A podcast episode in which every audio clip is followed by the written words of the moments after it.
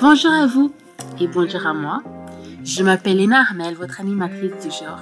Bienvenue dans un nouvel épisode de C'est Lélia l'appareil, podcast qui permet de raconter tout et n'importe quoi, de discuter, d'échanger des idées et surtout de faire des coups de gueule ici et là quand ça ne va plus.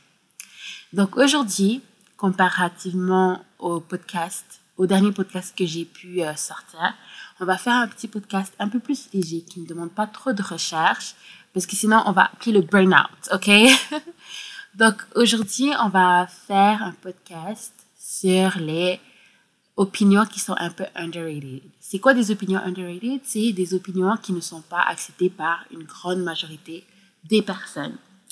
La raison de ce podcast, c'est en fait d'échanger des idées, d'échanger des mentalités, de peut-être mieux découvrir la personne avec qui euh, on a affaire. Donc, vous qui m'écoutiez, vous pourrez mieux voir un peu le personnage de ces Lily à l'appareil et de savoir qui se cache derrière cette magnifique voix.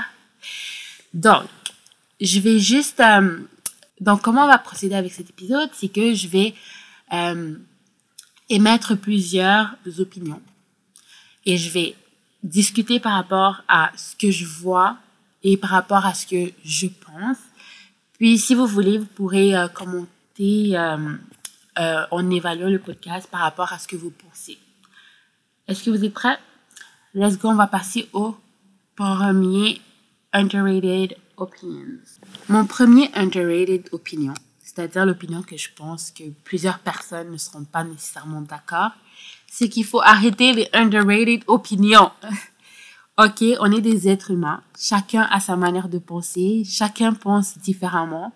Moi, je, je m'imagine dans ma tête que c'est impossible qu'il y a énormément de personnes qui vont penser exactement la même chose. Comme on va prendre l'exemple à Taylor Swift. Elle est numéro un en ce moment sur Apple Music, mais c'est pas tout le monde qui écoute Taylor Swift. C'est pas parce qu'ils ont une opinion underrated, c'est juste parce qu'ils ont des goûts et des, des préférences. C'est tout. Donc, les underrated opinions, pour moi, ce n'est pas vraiment quelque chose qui est concret, parce que tout le monde a une underrated opinion. Comme quelqu'un peut aimer le chocolat, une autre personne va aimer la vanille, mais comme si on fait un sondage avec euh, un groupe en particulier, ben c'est sûr que ce groupe-là va dire, oh, nous, on aime les chocolats parce que elles ont énormément de similarités. Mais si on faisait un sondage avec la terre entière, on va dire, qui sont inclus dans ce sondage-là, c'est impossible qu'on ait la même opinion all the time. It's impossible. Donc, pour moi, les underrated opinions, ça n'existe pas. Pour moi, pas que ça n'existe pas, mais que ça n'a aucune valeur parce que tout le monde a une underrated opinion. Tout le monde a une opinion particulière à elle-même. Donc, euh, même moi qui fais ce podcast en, en titrant underrated opinion, je suis en train de me voiler la face parce que je pense pas vraiment que c'est vraiment nécessaire. Pour moi, un underrated opinion, c'est juste exprimer son opinion.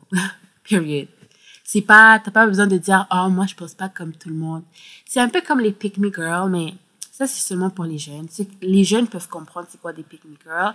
Pick me girls, en fait, c'est comme une type de personne qui essaie de montrer qu'elle elle est différente des autres pour avoir plus de valeur selon d'autres personnes. Bref, c'est super compliqué. Et vu que moi, je fais une pick bah, pour moi, une underrated opinion n'existe pas. On va passer ensuite à l'autre opinion. Allô? Allô? C'est Lélia à l'appareil. Le Black Friday ou le Boxing Day, c'est en fait une manipulation que les compagnies ont pour pouvoir avoir plus de profit, on va dire, plus d'achats durant une période qui est en fait morte. Mais je vais dire le Black Friday, c'est plus utile que le Boxing Day, dans le sens que le Black Friday, c'est comme pour les cadeaux de Noël, mais le Boxing Day, c'est déjà après Noël. Donc, personne n'a besoin vraiment d'acheter quelque chose, parce que soit on reçoit des choses, soit on achète des choses, et on est rendu comme vraiment trop pauvre pour acheter de nouvelles affaires. Donc pour moi, le Boxing Day, c'est un peu comme bien tombé. C'est genre l'occasion parfaite en fait pour assurer que une compagnie fasse des bons profits en diminuant un tout petit peu le prix de ses produits.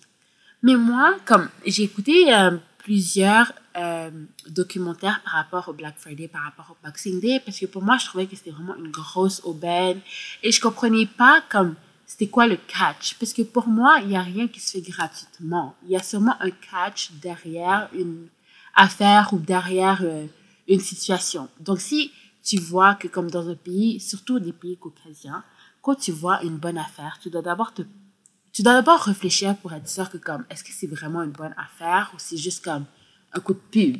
Et justement, je pense que le Black Friday, c'est un coup de pub pour pouvoir inciter des personnes à acheter comme durant des temps morts. J'avais écouté un, documentaire justement qui parlait euh, du fait que les seuls vrais soldes qu'il y a durant l'année, c'est les soldes d'été.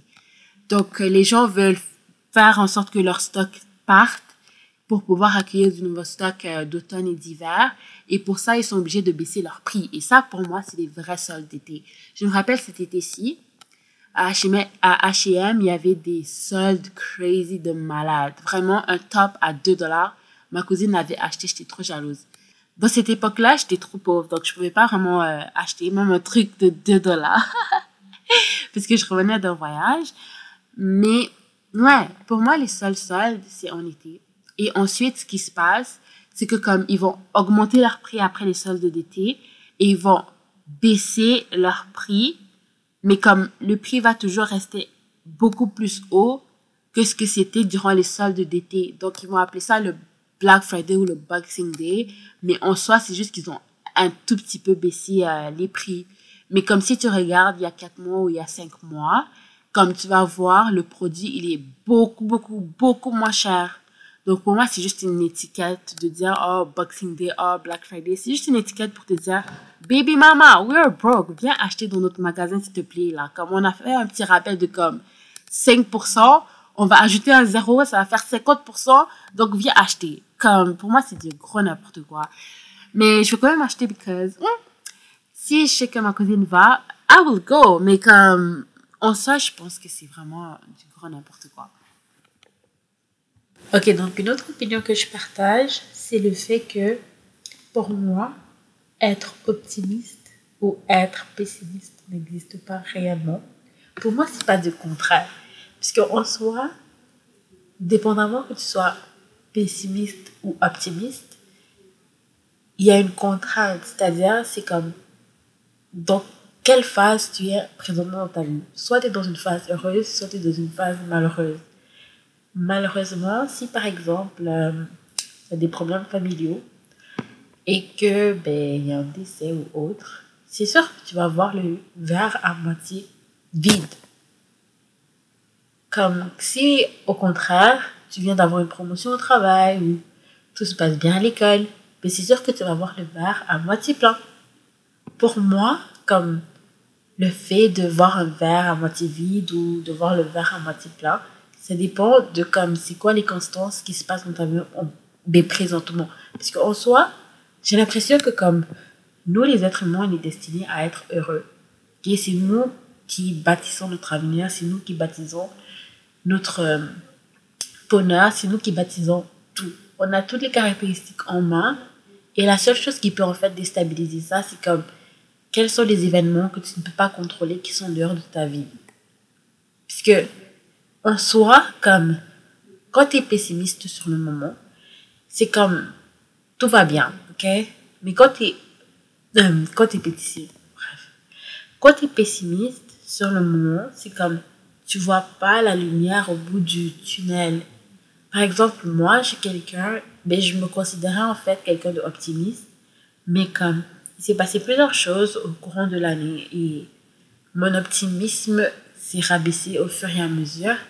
Et je me demandais comme si être optimiste ou pessimiste était une caractéristique d'un être humain, une caractéristique de quelqu'un te définit en tant que personne optimiste ou euh, pessimiste, alors cette contrainte-là ne devrait pas changer.